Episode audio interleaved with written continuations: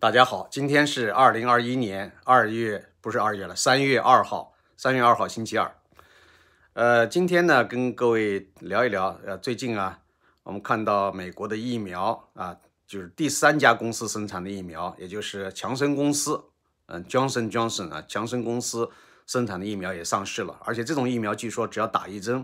不像前面的需要打两针或更多。呃，现在呢，这个拜登总统呢说，呃，美国现在呃已经生产出可以有足够多的疫苗来供美国人这个打疫苗。呃，那么我所在的弗吉尼亚州呢也宣布说是已经有超过呃一百万人至少打了一针，就在弗吉尼亚州至少已经有超过一百万人至少打了一针，所以呢，要敦促大家就是赶紧登记来打疫苗。啊，我在手机上面收到短信，是希望大家尽快的登记。呃，那么过去呢，前一段时间一直在说 说这个让六十五岁以上的老人优先打疫苗。那我也没到六十五岁，所以呢，我不着急。呃，现在呢，呃，既然说大家都在说说是呃有条件的要打，没有条件的，呃，反正就是说现在政府好像是放开了让大家打疫苗，但是。打的人并不是那么踊跃啊，就是听说美国美军里边有百分之七十的官兵是拒绝打疫苗，呃，这个主要是指那个年轻士兵了，年轻士兵身强力壮的，他们非常自信，认为自己身体很好，呃，一般来讲，只有身体比较弱的人才有可能呃感染这种病，所以呢，他们不太在乎啊，就是说觉得自己身体能扛，呃，再加上。这个按照中国官方的说法，就是可能对疫苗的不信任，呃，怕有这个毒副作用，呃，包括看到这个所谓的国家主要领导人打了，那他们也不是也呃不为所动，也就是说坚持不打。所以呢，这个我看国内的一些在黑美国的官方媒体啊，呃，就是说嘲笑美国，说你看美国的一个小小的疫苗就可以看出美国和中国的差距了。中国的老百姓都很相信政府啊，政府中国政府研制出来的疫苗啊，大家都要抢着打，有的人还要花钱去找人、找关系去打。而美国的疫苗研制出来啊，积极的要大家去打，呃，大家好像有些人是躲让，至少在美军里边是这样的啊，说美军不愿意打，百分之七十的人拒绝就这么着急的打疫苗啊，所以从这个角度来讲，好像是。呃，中国在这个方面又战胜了美国啊！中国的疫苗是呃被中国人看来是可信的、可靠的，不会有毒副作用的，所以大家抢着打。而美国疫苗在美国士兵看来是有毒副作用的，是不可靠的，所以他们不愿意抢着打，甚至躲避。我觉得这个 结论是非常的荒唐。谁都知道，目前领先于世界的这种新冠疫苗还是美国生产的，是吧？所以现在世界上很多国家都要向美国来购买。可能美国呢有一个基本的价值观啊，这这就是说美国优先，美国要为美国民众考虑，为美国人考虑，所以呢现在不着急卖给其他国家，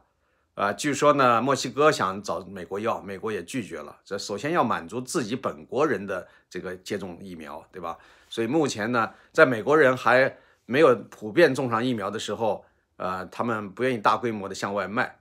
呃，然后呢，中国官方媒体又黑了美国一把，说你看看，啊，患难见真情，说这个墨西哥找美国要，美国不给，然后呢，倒是中国啊，这个赶紧给他们提供了多少多少疫苗，啊，这个非常有意思啊，就说，我觉得有些东西也不必我多评说，大家自己去有脑子的话，自己去想一想，对吧？现在就是，呃，中国官方媒体啊，就是趁着这样一个。啊，疫情的问题啊，大做文章啊，再来进行两种制度的比较，或者两两个国家的比较，认为中国在很多方面啊都胜出啊，无论说是中国经济啊，要说中国经济比现在比美国经济好啊，中国的疫苗比美国的疫苗好啊，中国的这种幸福感、满足感高于美国啊等等，包括前段时间美国德州大面积停电。啊，也是被中国的官方媒体拿来大做文章啊，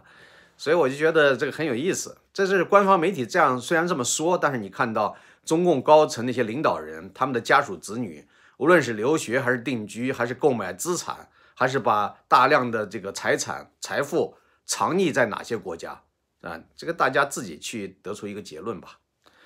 好的，我们随便再说一说这个苏联前苏联的总统啊，这个从一九八五年到一九八一，从一九八五年到一九九一年，曾经担任苏联最高领导人的戈尔巴乔夫啊，一开始当过这个总书记啊，最高苏维埃主席团主席，这个后来又当了这个苏联啊和苏联的第一任总统，对吧？这个戈尔巴乔夫今年九十周岁。九十周岁呢，这个拜登，美国总统拜登呢，就发电发这个贺电祝贺他。那么在之前呢，呃，俄罗斯总统普京首先祝贺评价这个戈尔巴乔夫，用非常正面的语言评价，说戈尔巴乔夫是当代杰出的领导人。当代杰出的领导人这个词，我估计呢不会用在很多人身上啊，因为首先他是一个国家的领导人，而且呢又用杰出，所以呢。我觉得普京对戈尔巴乔夫的评价已经是相当高了，再加上以前普京曾经向戈尔巴乔夫呃授予过勋章，所以呢，可以说从很多方面来讲，呃，至少他是欣赏戈尔巴乔夫对苏联解体啊、结束中国共产苏联共产党的统治，这是有着非常大的功劳的啊。那么戈尔巴乔夫经常被中国的官员或者是呃最高领导人当做一个教训啊，就是说你看看。呃，他把苏联解体了，把苏共的统治瓦解了，最后呢，他自己个人得到什么好处了呢？好像据说退休金也经常不够用，然后生活的还还是比普通老百姓是强一些，但是呢，好像也不是一个国家领导人应该享受的那种待遇，所以很多人都讥讥笑戈尔巴乔夫。但你可以看到，无论是在俄罗斯，他是令人尊敬的，就连这样一个铁腕的领导者普京都欣赏他。啊，至少在在公众面前，在公开的渠道去评价他是杰出的当代杰出的领导人，而这个美国总统拜登呢，就是欣赏他啊，这个为这个世界自由和平啊做出了贡献啊，就是非常欣赏的。另外还有呢，呃，像德国、法国的领导人啊，其他的一些西方国家领导人都纷纷的向他表示祝贺。目前还没有看到中国的呃最高领导人对戈尔巴乔夫祝祝贺的。我估计习近平如果是像戈尔巴乔夫祝贺，只能只是祝贺他生日，恐怕不会去提他的这种贡献。呃，如果说他的贡献那就是解体苏联、瓦解苏共，那这种说辞，我估计习近平是打死也不愿意说的啊。也有可能呢，就是习近平有意的回避，不向他表达这个祝贺，这个是可能性是概率还是相当高的啊。呃，所以我觉得这个非常有意思啊，这个。呃，还还有很多的这个，就是我们看到哈，像国内的很多的事情非常搞笑，比如说最近，呃，在大肃特肃一位历史人物，这个人早就死了很多年了，叫刘启耀，启是启发的启，耀呢就是辉耀啊，就是呃光宗耀祖那个耀啊。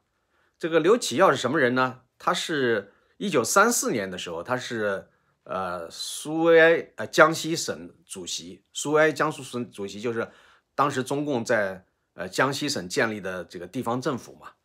呃，当时呢，好像是因为这个国民党军队围剿红军吧，围剿这个当地的呃这个中共政权，所以呢，他们纷纷撤离。在撤撤离之前呢，当时的江西省委书记曾山，嗯，把这个十三个金条，还有一些什么其他的。反正就是有一些财物吧，呃，银元之类的，就是一个包袱，一个打成一个包裹，也人称为搭链，就是呃套在这个肩膀上的那个搭链，呃，那么他呢后来就是跟组织失去联系了，而且呢这个又身上又带满伤，对吧？就是在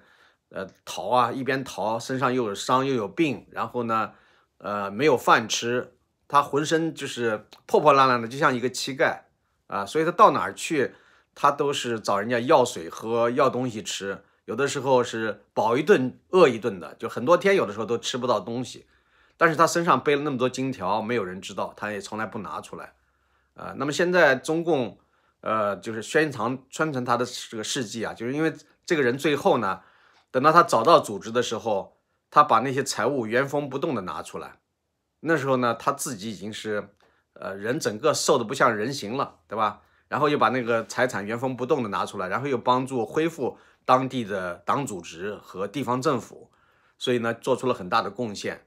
呃，但是这个人呢，他很快啊，大概没有太久就死去了，对吧？呃，死的时候也就是四十七岁。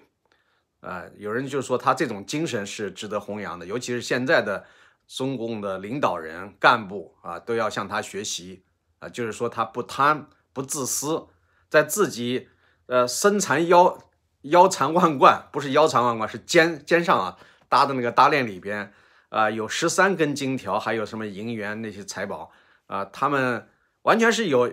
有条件有机会那个至少能吃饱吧。吃饱穿暖，这是应该能做到的。结果呢，他就是带着那么多的财物，居然还饿自己，把自己呢搞得贫困交加，差点死掉啊！就说要弘扬这种精神，这个讲这个话，把别人当傻子呢？啊，是谁要这样子宣传这样的典型？是习近平吗？对吧？还是说这个中央组织部那帮人？反正这些人高层的官员都希望别人当傻子，最好是当当雷锋啊，呃，无私奉献。然后呢，自己呢继续做贪官得好处，对吧？所以共产党的哲学这么多年来都是号召普通的老百姓群众要艰苦朴素，要这个无私啊，无私的做出贡献啊，这个而且做出牺牲的话，往往要求他们冲在前面啊。当然，他们说共产党员要带头，各个方面的带头，但是真正的大贪官哪个不是共产党员？所以说这个很奇怪的事情，就是现在还。宣传这个老掉牙的这这种东西，这种精神有用吗？谁会真的去这么做呢？对吧？呃，现在这些人他觉得也不是那个时代了，也不是那个条件和环境了。再加上现在谁不贪呢？中共这么大的一个庞大的九千多万党员，现在今年会不会突破一亿党员？呃，这个里边有几个人不贪呢？对吧？就说这个干部，呃，特别是一些高级干部，他们贪的太容易了，来钱来的太快了，你叫他们不贪？这怎么能可以做到呢？啊，这是人性的。你这个有的时候啊，你不用制度来约束的话，你仅仅靠人性自觉，啊，这怎么能做得到呢？对吧？不要说在中国的这样一个专制国家啊，而且贪腐成风这样的一个传统下，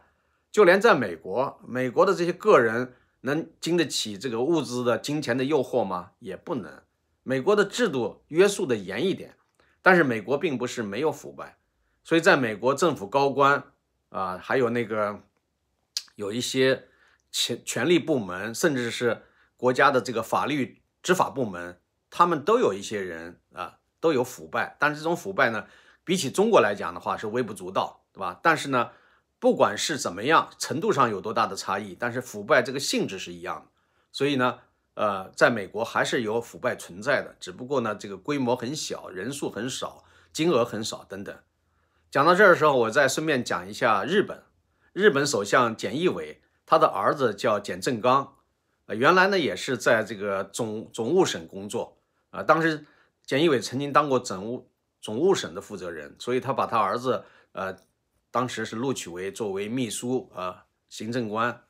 当时还有人在这个议论说他是搞这个呃世袭家族，或者搞这个裙带关系腐败，家族腐败。那当时他解释了，他说是因为人手不足，他的儿子也还算是比较好的私立大学毕业的，所以呢，也是临时在政府干了一段时间。后来呢，他兴趣不在此，他就离开政府。他这个有一家公司啊，叫呃，好像是叫东京新社，还是我忘记的这个名字是不是叫这个呃东北啊，叫东北新社。东北新社是一家电影公司，电影公司呢要申请这个广播电视牌照。啊，卫星传输的这个牌照是需要从总务省获得，所以呢，前不久在过去的几年里边，呃，这个简正刚曾经宴请了三十九次，啊，这个政府官员，这个宴请的总金额是六十万日元，啊，我们一听多少万就觉得很大的数字，实际上六十万日元，因为日本的这个币值啊，实际上就是说单位币值是很低的，所以六十万日元也就相当于三点六八万元人民币。注意啊，这不是一次啊，一次要请三万多花，那还是相当很豪宴了，对吧？但是呢，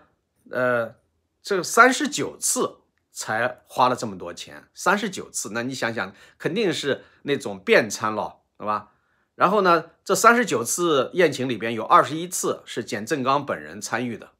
呃，那么现在呢，这个总务省的，呃，不是不是总务省，是首相，他有一个公关部门的负责人也受到了宴宴请，所以呢，他现在等于是引咎辞职了，呃，一位女性啊，所以呢，现在这个简义伟首相呢，因为这个事情啊，叫招待门事件啊，就是他儿子，呃，花费这个他们公司的这个。款项来招待政府官员，这个在日本是明令禁止的，就是日本的政府官员是不能接受私人企业的宴请，不管你是什么事情、什么缘由，也不管金额是多少，这都是违规的。所以呢，呃，简易为首相呢，就是向公众表示道歉。当然，他也做了一些解释，他说自己的儿子已经四十岁了，他们平时也不怎么来往，呃，所以呢，呃，不管怎么说，人家认为你这个之所以人家去赴他的宴，肯定是跟你。这个父亲啊，当首相有关系，所以不管怎么说，这算一场腐败吧。这个腐败的程度要在中国，那简直是小儿科了，连乡长都不如，对吧？乡长有没有这个一次宴请三万多的？在中国现在有一些比较富裕的地方，乡长一次宴请花三万多人民币倒是有可能，但是人家是三十九次啊，宴请三十九次才达到三点六八万元人民币，所以你可以看见，就是在日本。啊，哪怕是微乎其微的、微不足道的这种腐败，都会盯住不放的。所以呢，菅义伟首相已经道歉两次，但是呢，仍然大家还是不依不饶。我估计啊，这个所谓东北新社这家电影公司，今后呢，大家盯得更紧了啊。以后他想沾政府的光，啊，基本上是不可能了。好的，我今天要点评的也就是这些。呃，其实要说的话很多，这个时间关系，先说到这儿，谢谢各位。